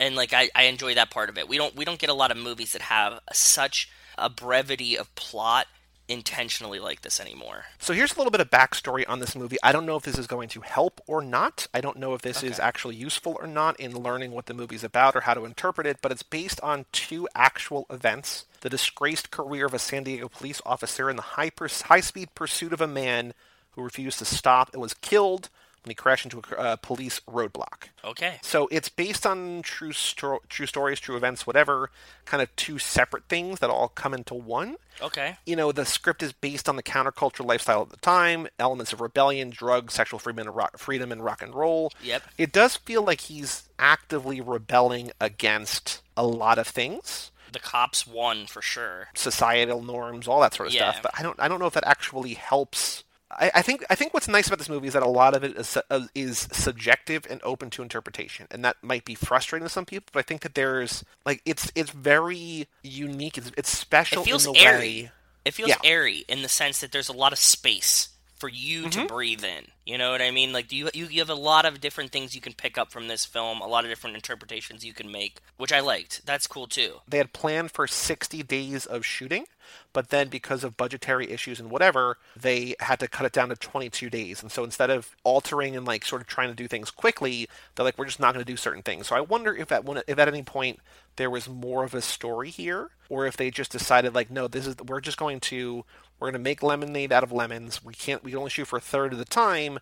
Let's just make this look cool. Let's yeah. give enough of the backstory that people can interpret and sort of, you know, get their own story going, and we'll go from there. Yeah, I can see that. I don't think that it would benefited from a more structured plot, to be honest. No, I think that this movie works. I think this movie is interesting because it's open to interpretation. I think if you, if we knew explicitly why he did the things he did, it'd be like, oh, okay, yeah. Like it, it might still resonate, but it's still it, it would be less interesting, I think. I think so, so here too. is here's what the Wikipedia says about the ending. The ending and implicitly the theme of the film has been the source of much debate, including one interpretation that the entire movie is a post-death flashback after the car crashes into the bulldozers. Ah. The viewers left guessing why Kowalski insists on driving to San Francisco immediately and then drives heedlessly across four states to his death. Kowalski says only, I gotta be in Frisco three o'clock tomorrow afternoon. When Jake scoffs that Kowalski's putting him on, Kowalski says, I wish to God I was. Barry Newman, the guy who played Kowalski, offered mm-hmm. his interpretation. He says, Kowalski smiles as he rushes to his death at the end because he believes he will make it through the roadblock. An issue from two thousand six of Motor Trend has a sidebar with Newman in which he explains that Kowalski sees the light glinting from between the two bulldozers. Ah. To Kowalski, quote, it was still a hole to escape through. It symbolized that no matter how far they push or chase you, no one can truly take away your freedom, and there was always an escape. Newman also thought the entire film was an essay on, ex- on existentialism. Kowalski drives to drive with no real purpose for doing what he's doing. He decides to give his life its definition and meaning with complete freedom over his actions. The director explained that he wanted to make Kowalski appear otherworldly, that the, fil- the world within the film was a temporary existence that he was just making a stop in. End of the film, he was ascending from this existence into another. The lyrics of the end song underscore this interpretation, quote, nobody knows, nobody sees, till the light of life stops burning, till another soul goes free. Those are really cool interpretations. The freedom does ring through this film a lot. They are chasing freedom. He's chasing freedom. Like, from the cops, from his past, from everything. Yeah. So I can definitely see the freedom aspect a lot. And one other thing that's very interesting is that the end, do you remember when he picks up that hitchhiker at the end who won't tell him her name, played by Charlotte yes. Rampling, who's still an actor today? Like, you've probably, I don't know if you've seen movies that she's been in, but she's still in, like, she's in a lot of things. So that whole scene with her is apparently not in the U S version. It's only in the U K version. So that might be the six-minute uh. difference in the cut. Because, so here's what it says on Wiki. Um, he picks up a mysterious hitchhiker. He accepts marijuana from her despite refusing it in several previous scenes. Yes. He stops the car when he's feeling stoned. She says she's been, quote, waiting for him everywhere and since forever. When he awakens the next morning, she's gone without a trace. According to interviews with Barry Newman, who played Kowalski, and commentary from the director, the hitchhiker was meant to be an allegorical figure representing death. This was moved from the U S version. The guy who played Kowalski said he felt the scene gave the film, quote, an allegorical lift, but the studio was afraid the audience would not understand. So I think that was basically like a, he's just like he's coming to accept, he's coming to terms that like this is this is going to be my end, right? Like this. Is... I thought I thought she was a delusion of grandeur. I thought that she was completely in his head. Well, that also, I mean, that's also the same kind of thing. Like she, whether yeah. whether it's whether she's death or whether she's something else, you're essentially agreeing that like she's not real, right? That she's just yeah. She seemed very wistful. She just. Coming and passing with how she's saying, how she's delivering all of her lines and what she's saying. Mm-hmm. Yeah, I've been waiting for you here and everywhere. And like all of these things, I was like, oh, to me, this is it was like, you know, he's leading up to breaking, like mentally breaking.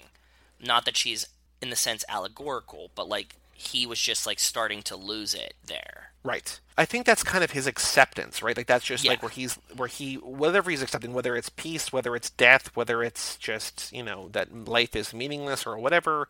The fact that he wakes up and there's not even, not only that she's gone, but that there's like no trace of, like there's basically like he can't even, like all that exists is like a memory. It's just like, she means something.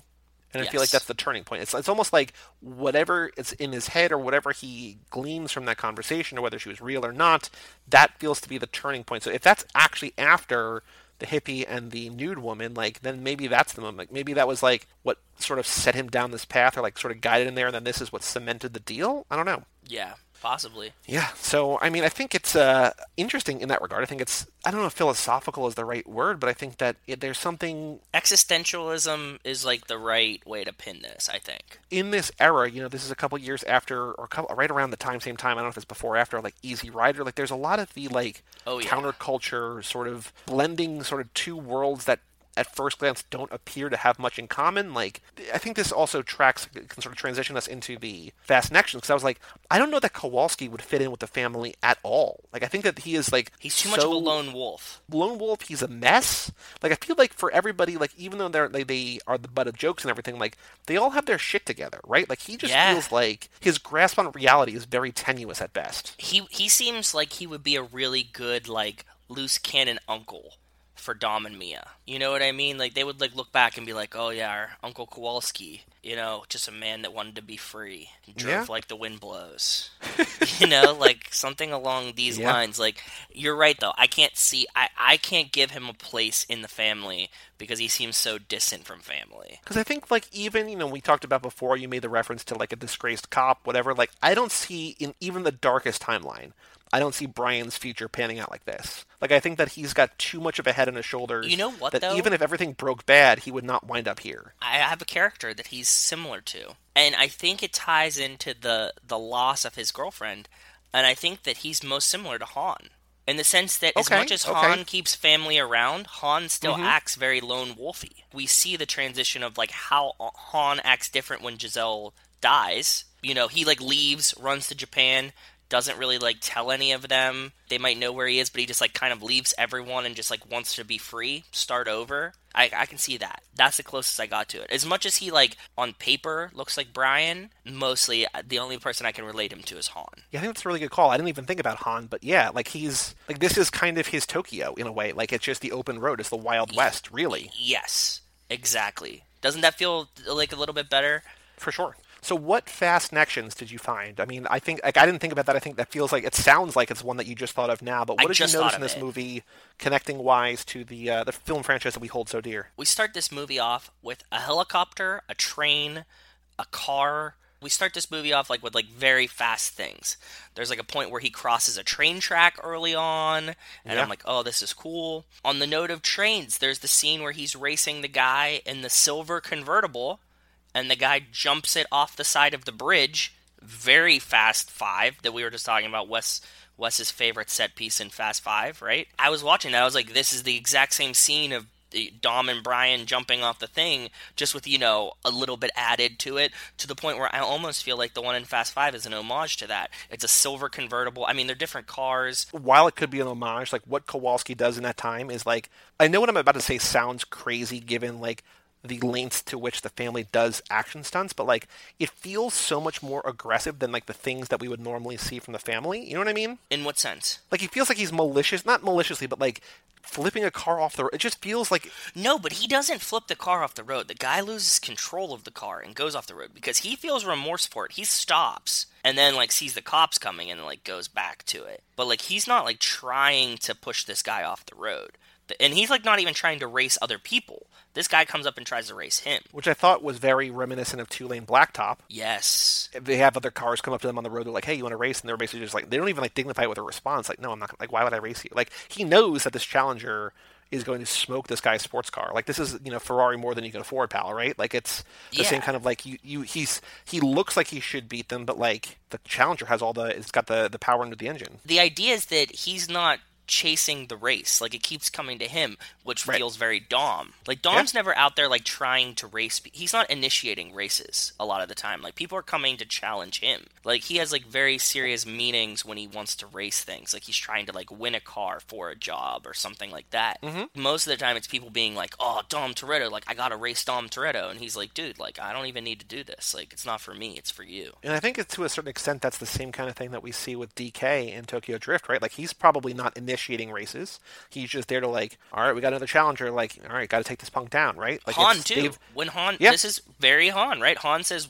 when Sean asks him why he doesn't race D K, and he's like, what's the point of the race? Right. You know what I mean? Like, I, to yeah. see who's better, I don't care. Yeah, so damn, Kowalski, very Han. I just keep coming back to this Han-ness. There was a scene where he is running at, I think it's maybe a cop. I don't have it written down, but he plays Chicken. Yes, yes, yes. That was a cop. Very Fast and the Furious seven. When Dom plays Chicken with, with Shaw. Although, although neither of them move. But that's because, you know, what's what's an impossible, what what's the strong force versus an impossible? Yeah, impossible force, unmovable object. And then, like, one of my last Fast connections was all the flashbacks. Letty not remembering, four with Dom flashing back to see how Letty pans out, and the, and like the surrealness of that, and I, I saw a lot of that in this movie. Yeah, for sure. One thing that I noticed that was a uh, not a Fast connection, but a, a connection to another movie that we did, like just like Two Lane Blacktop, very similar, I think, to The Hollywood Nights. We are kind of propelled through the narrative by an energetic D J. Oh, yeah, yeah, yeah. I love the D J through lines in these movies that we've been doing. We're going to get another one in another movie we're doing coming up. Well, I mean, there's a D J in Death Proof. Oh, yeah, yes, yes, yes. Of the era, of the late sixties, early seventies, I think there's a lot of things that are similar because they're capturing the culture. And then in movies like Death Proof. And radio's a big part of it, yeah. Yeah, exactly. It's the cruising culture, it's the... Like, I also think that that's something that adds to the ethereal nature of this movie. Is he actually responding to the radio? Like, that seems impossible. It's funny, though. I love that.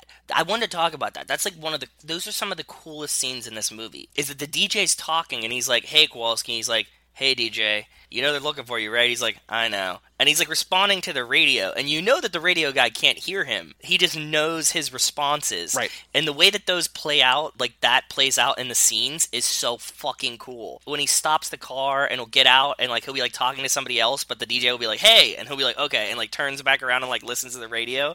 It's such a cool one-sided conversation. I thought that was a great vehicle for the film, like vehicle for the film. Like if we didn't see within the radio station, it almost would feel like the D J, the D J's not even real. Because it feels like he's just hearing voices, which he is, voice which of God or is. Something. Because he'll be in a conversation like you, like uh, say you're Kowalski and I'm talking to you outside the car, and then all of a sudden you just like you don't even say goodbye. Like, you just walk back to the car because you're like, oh, I gotta, I gotta listen to my friend on the radio. It's just like this car hasn't had a radio in twenty years. Like, what are you hearing? Yeah, it's the drugs, man. Why have we never seen Fast and the Furious in the Midwest? Do you ever think about that? Like, we never see Fast... Like, like when we were talking to Larson, right? Like, Fast and the Furious, yep. like, mm-hmm. Trenton, New Jersey or whatever. But, like, Fast and the Furious, like, Omaha. Why do we never see them? Like, this did feel very turbocharged prelude. Sean gives us that element, kind of, right? In Tokyo Drift. He it's does, but with there, the but set it's... piece. I'm talking about the set piece of, like, why are they never, like, Route sixty-six? But, I mean, I feel like that's also true of most movies. Like, why are there not more movies in the Midwest? Like, it's like, unless you're intentionally setting a movie there, most movies take place in just in big cities. I guess we get, like, some of it when we're, like, at the beginning of Brazil, when they, like, like, four, like, the beginning of the heist in four... More desert, more openness, more heists on the road or driving on the road, kind of car getaways, not in a city, would be very interesting. Yeah, I would. I, I, th- I think so. In a similar kind of sense, a similar kind of thought process, there's things in this movie that we have never seen in the Fast and Furious movie that we've talked about having never seen, that Kowalski what? gets gas in this movie. I was going to say this, yes. gets a flat tire in this movie that he repa- he repairs. Yes. It's like, he gets gas, right? I'm like, oh shit, he's getting gas. And he, like, he kind of falls Same. in love with the gas station attendant there for a second. And I was like, has, a, oh, cool. has another flashback, remembers the girl. And I was like, oh, huh, like, okay. I wonder, so he's getting gas. I wonder if he's going to get a flat tire. Not remembering. I was like, oh shit, there it is. All right, cool. Yeah. All right, cool. And has to change it. And that's like part of the film. Like, he throws the jack down. Like, he's going to do this changing himself. It's awesome. To that end, like, it's the things that we don't normally see in a Fast and Furious movie. It's like, we don't see the Midwest. We don't see the gas. We don't see the tire. Like, we know that there are things that they deal with. We just don't actually see them. Tarantino makes Death Proof. A lot of films are influenced by films like these, Two Lane Blacktop, Vanishing Point, stuff like that, right? I would like to see a director like Tarantino make an homage to a Fast and the Furious. And I think it'd be really cool that in forty years from now, when we're still doing Too Fast, Too Forever, that we're mm-hmm. going to see like a new generation of directors that's like a young kid coming up being like, you know what movies I really miss? Those Fast and the Furious ones. And like makes like like an homage to Fast and the Furious, like from a completely different perspective, like a new age perspective. That would be really, really cool. Well, what's funny is you thinking that they're not going to keep making Fast and Furious movies in forty years. Like they're never they're, they're never going to stop making these movies. Yeah, but somebody's going to be like, you know what we really lost? Like now that these are action set pieces, we really lost that like down home car culture family movie that Fast and the Furious one was. And, like, yep. it's going to really resonate with, like, a small child now. And in ten years, when he's, like, twenty-four, he's going to, like, make his first, like, Fast and the Furious reboot movie. And you're going to be like, holy shit, that's awesome. So I really wonder, in the history of car movies, it feels like there's a lot of classic car movies from the era that we're covering. Say, like, basically yes. just say the seventies, right? Was there ever a revival? Did car movies ever really come back? I mean, the Fast and Furious brought them back. But, like, has the car movie itself gone away forever? We had stuff like Drive, right? We had stuff sure, like yeah. Speed. I wouldn't call Speed a car movie. Yeah. I say some of the James Bonds kind of feel like car movies in the sense that Fast and the Furious is now feel, or car movies. I think that's a good point, but I also feel like every James Bond movie is, to a certain extent, like a movie from the sixties. Ah, that's fair. What's going to be interesting to your point about, you know, revivals in forty years or whatever is, we've talked about before, like, if cars don't really exist in forty years, if cars are a different thing, are people going to have nostalgia for cars, or are they going to have nostalgia for a kind of movie that is gone? I think they might. You know, like, if nobody knows, if nobody drives, if nobody buys cars, if everybody just does ride shares or teleportation, who knows what's going to be here in yeah. forty years? Are people going to be nostalgic for a thing that they've never experienced in their life and they only saw on screen? Like, are you nostalgic for, like, it's almost like you're being nostalgic for, like, a feeling or a thing as opposed to, like, a simpler time where, like, you watch an old movie and there's paper boys on the street, like, selling the evening edition for a nickel. It's Even, like, like, these guys, like, the radio playing such an important part to them, right? Right. Yeah, you're you're not going to make a movie. I'm like, I guess I guess you might. Like, that's that's actually, like, an example where, like, you might make a movie about a radio D J from the sixties, or I don't know. Like, it's it's going to be very weird because I think that we're we're at the heart of such a changing way of viewing the like the meat, not the medium. Like, I don't I don't even know what you call the car, right? It's just like yeah. I'm curious to see because I think, to a certain extent, sadly, like, the car movies kind of died. But I think that that plays into the bigger picture of the, like, before the gas restrictions in the, you know, early seventies. Yeah. That's why we have all these car movies here, right? Because, like, the car was such, like, a symbol of freedom. Like, you know, they were pushing the boundaries, and they were really trying to make cars fast and interesting and sporty. You know, when you had, like, the gas crisis of, like, what, seventy-two or, like, like around there, that they started to make, like, more fuel-efficient cars, and that you kind of lose the character of a car. Like, the car manufacturers were trying to make something to meet standards, not make something cool and fast and fun. And I think that's when we start to lose the car movies because of that. And I wonder if, like, in the eighties, when we transition again to excess, like, it's it's the red sports car, it's the cocaine, it's like... Yeah, then you get Miami Vice, you get yeah. Scarface, you get these kind and of like, things. And, like, cars are important, but cars are just one of, like, four or five different things that all make up, like, this life of excess, right? And so, yeah. instead of just being the car as the symbol, it's, like, the car as one of the symbols. Yeah, that was really interesting. We got down a, a weird piece of road on our trip to Cisco right there that I really liked. At one point they say, I think it's when the uh, the cops are radioing to each other, they're like, you know, this is not a stolen car, he's delivering it, he's like, you know, like, you know, he's breaking the law, but he's not, like, he's not really a criminal other than, like, the, the, the road things he's committing. But they're like, this car is supercharged, and I was like, ooh, supercharged. The cops actually seem, like, kind of reluctant to try to stop him, because, like, every time the cops are talking to each other, they're like, what is he doing? They're like, just speeding. They're like, it's not that bad. And I'm like, cops today can pretty much roast you for, sp- like, how are they so, you know what I mean? Like, they're like, oh, man, it's not like it's a stolen car or anything. Like, we can't really do much. I mean, he does run other cops off the road. Like, they're, he is doing yeah. worse things than just speeding, but yeah. I also think, I think they're probably afraid of him. Also, it just feels like, what's funny is that when he leave, when he's leaving the Colorado, he swerves, and, like, the, what's funny is, like, the line painter, that truck, like, swerves, and so the line gets all painted all funky or whatever. The Colorado State Police see the, you're entering Nevada, and they just, like, pull off, like, a hard, like, I remember I remember years ago, I was driving back from with my dad from somewhere, and he's like, we were following, or we were, like, next to, or whatever, like, a state trooper. He's like, "What? These these, these troopers are going to take this exit right here." I was like, "How do you know?" It, they, they did. I was like, "How do you know?" He's like, "Oh, because, like, this is the last turn in Pennsylvania, and, like, we're about to hit New Jersey, and, like, they wouldn't go further." Yeah, like, they don't oh. need to. Yeah, yeah. You, maybe they're afraid, or maybe they're just like, I don't really give a shit. Like, that's not my. It's that's somebody else's problem. It's just the jurisdiction's done. They can't yeah. like arrest him in the next state. That's really funny. And we were watching a lot of Live P D, and one night we were watching Live P D, and there's, like, this this town in Rhode Island, right?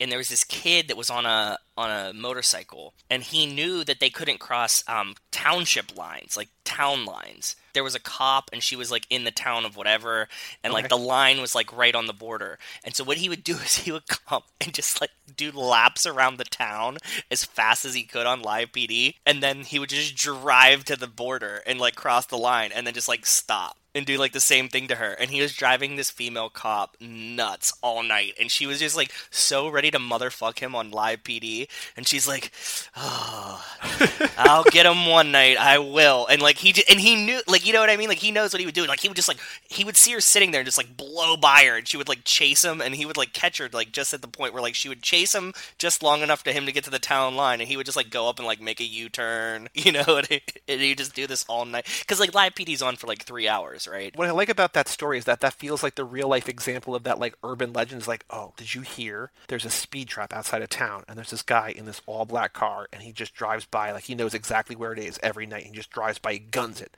And the cops can't get him because he turns his lights off. It's like, that never happened. Like, that's not real. But it feels no, like this, this is really the, happened. This is it the embodiment of that. It's just like, it's the same kind of attitude of just like, fuck you, try to stop me. Yeah, he was just like giving this cop, like, he just kept her busy all night. Because like in live P D, they'll like cut, you know, to a different state, and then they come back and they'll be like, oh, we're back with what's her name in Rhode Island. Like, let's see what she's up to. And she's like, it's that damn motorcycle again. And he would just be like, and just like fly by her.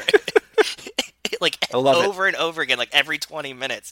It was awesome. It. There's a really, there's two really weird interactions in this movie, and I don't know that there's a ton to talk about with either, but there's the time where he meets the guy in the desert with all the snakes. This was very interesting. He helps the, he gives the guy a ride, which I think he brings the guy to the hippie place where he gets the drugs from. He wants to get the drugs from. No, he doesn't. On the note that you were saying about the allegories in this movie, he finds a guy who's catching snakes to sell to healers that are having like a Jesus healing right. yes, yes, congregation yes, yes, yes. type thing mm-hmm. in the desert. And right. they're like, why do you bring people here? They're essentially running a cult in the middle of the desert, right? Yeah. And he's like, oh, I'm bringing the snakes to you. You keep buying the snakes because they're like they're like healers that use snakes, right? And he's like, oh, we don't need the snakes anymore. We have the music now, which is very interesting to the film. A lot of the plot is being driven by the D J playing the music and talking to him, right? Like, right. we don't yeah, need yeah, the yeah. snakes anymore. We have the music now. And right. so, like, now that you're talking about that, that's a really interesting thing that I'm thinking in my head. That whole interaction was interesting. And the guy's like, I got, what's he say? He's got uh, six rattlers, two sidewinders, and a diamondback. They're all, like, in a single basket. I was like, that's...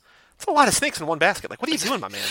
don't keep don't keep all your snakes in one basket. But it almost feels like he's not real either, because like yeah. you know, Kowalski sees a snake and then he looks up and the guy's like right there. Like, so either the guy was like trailing the snake, none of this is real, or just like the biggest coincidence in the world. Because it's like, oh yeah. shit, there's a snake. Oh, there's a guy who's gonna literally catch the snake for me. Okay, cool. Yep. Like, he almost doesn't have time to worry about it because the guy is just right there immediately. But the other thing that was very, very strange is when he picks up maybe a gay couple who's just married, or maybe just two guys who are scamming. I don't like, it's a very weird situation because they like, like, I bet you think we're queer, don't you? They flag Kowalski down. He picks them up. He brings them on. He feels so like happy to yes. have like other people in the car, which goes against his nature. It feels like he's like a lone wolf, like we've been saying, but he like seems relieved to have these people in the car. And then they pull a gun on him, and he basically like punches them both and throws them out of the car.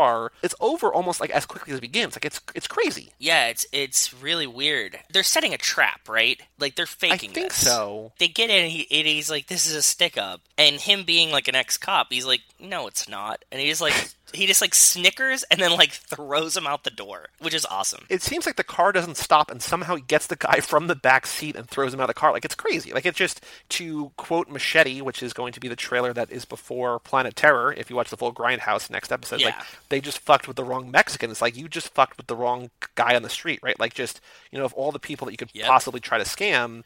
You get the one who's like, you know, this crazy, you know, psychotic to a certain extent, unhinged ex-cop who knows how to handle himself. Like, whoops. Whoops. Yeah, exactly. It was a really cool interaction, though. And I wasn't expecting that. There's, like, a lot of weird play with stuff like that. Like, because they're like, do you feel uncomfortable because we're, because we're gay? Or, like, do you think that we're gay? And he's like, I really don't care. He's, like, totally unconcerned with that. He's just like...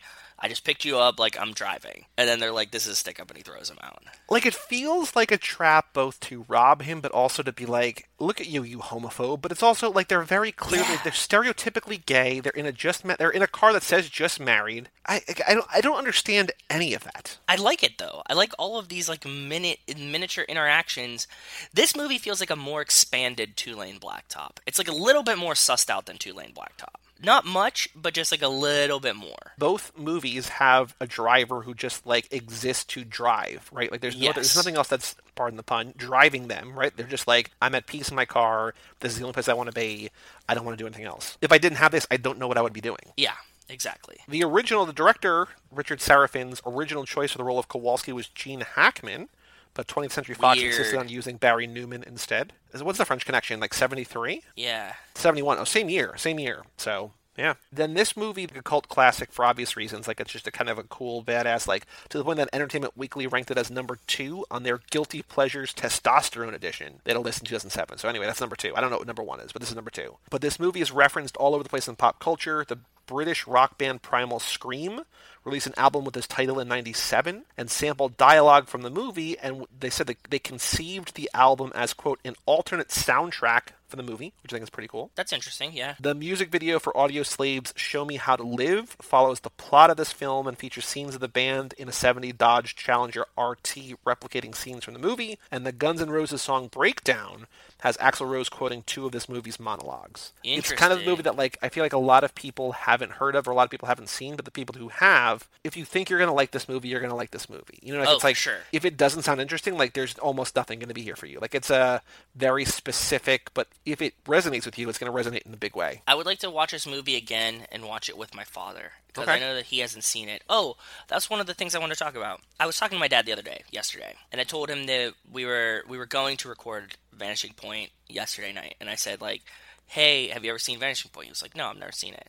And I told him that we were doing all these classic car movies for this lap, because, you know, he really doesn't give a shit about what I'm doing. He doesn't, honestly. He just gives no fucks. And he's like, oh, what movies have you been watching, right? And I was, like, telling him, you know, what movies we had done up until that point and, like, what we planned on doing. And I asked him, because I meant to ask him a couple weeks ago if he've ever seen Hollywood Nights. You said the story on here. It's not even the story, but, like, what? You said that you wanted to ask him. He's just like, da-da-da-da-da-da, okay, gotta go buy. Like, you meant, you want, yes. You planned to tell him, but he just wouldn't let you, essentially. Yes, but just when I was sitting there yesterday, I was at work, I was sitting there, I was, like, looking at Vanishing Point, like, you know, just, like, prepping, like, mentally prepping to watch yep. it yep. and things, and so, and he called, and I was like, oh, it's the perfect time, like, he picked me at the right time. So I was like, did you ever see the movie Hollywood Nights? He was like, no, but my buddy literally just told me, like, this week, have you ever seen that movie? You would really love it. And I was like, oh, yeah, it's a really good blend of Animal House and American Graffiti. He was like, he said the exact same thing. Yeah. And I was like, yeah, that's pretty much the only way to describe it. And he's like, yeah, he said he loves it. It's one of his favorite movies. I'll have to check it out. And then he was like, what other movies did you see? I was like, Bullet. And he was like, that's a fucking classic movie. That's a great one. I was like, yeah, I know. Uh, and like, he was like asking me what other ones we were going to do. And I was telling him. And then he gave us a recommendation that which we might do later. So, yeah. So I found, while you were saying, I found that Entertainment Weekly, it's the top twenty guilty pleasures for men. Top twenty edition. Guilty pleasure. No, it doesn't, it doesn't even say that. It just okay. says top twenty guilty pleasures for men are listed the greatest macho movies out there. Updated March twenty-third, two thousand seven. Rambo. Rambo has to be one. No, Rambo is not on the list. Okay, what? What is it then? Most of these are like cult movies. Like there's not a lot that are mainstream. I think the most mainstream okay. one probably is like like Dawn of the Dead. Shout out Pittsburgh's number five. A Fistful of Dollars from the Good Bad, like the Man with No Name trilogy is number four. Oh, yeah. Mad Max is Fistful number three. Is great. This number two, and then number one is the Kurt Russell vehicle Escape from New York. So we will be getting to Mister Kurt Russell, Mister Nobody himself, in the next movie that we cover in Death Proof because he plays stuntman Mike. That's right, yeah. But yeah, so I mean, it's just a, it's kind of a weird list. But uh, Chris Nashawati on Entertainment Weekly, the top twenty guilty pleasures for men. So if you just Google Entertainment Weekly guilty pleasures testosterone edition or whatever. It's there. So, any other thoughts about Vanishing Points before we uh, close up shop and come back on Friday for Death Proof? Like I said at the beginning of this, I need to talk through a lot of this movie with you. I enjoyed watching the movie. I didn't know exactly how my feelings were going about it, like plot-wise, and now that we yep. talked about the allegories and stuff like that, I really like this movie, and I would like to watch it again through that lens cool. and see how I feel about it afterwards. But I still really enjoyed the movie, even as just like a pure chase movie. Yeah. It's great. But I needed to figure out some of the plot things and stuff like that, and I'm glad that you helped me through that. The action is not as grand or as spectacular as it is in other movies, but this is essentially a hundred-minute-long chase scene with, like, a few yeah. breaks here and there. Like, he's gunning it for, like, probably an hour of this movie. Yep. Which is very cool.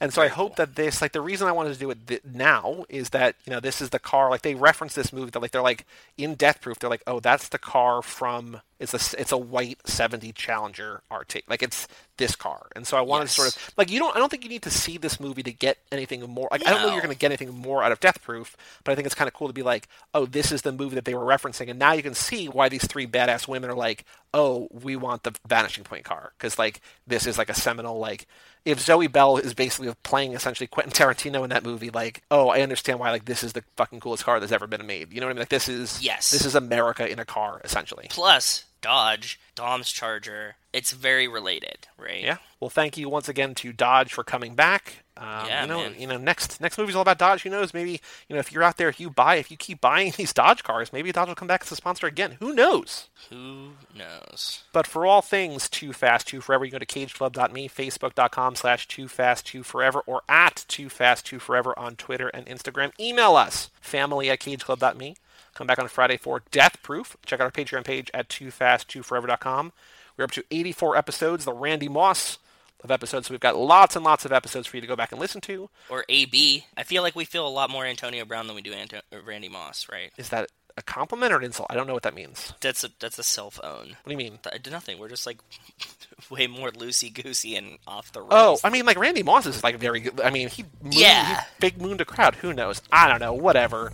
Come back on Friday for Death Proof. Email us, family at cage club dot me. Leave us a review. Check out our Patreon page at too fast too forever dot com. I'm Joey Lewandowski. I'm Joe Two. And we'll see you next time right here on Too Fast, Too Forever. Peace out. You anus, anus. Peacers.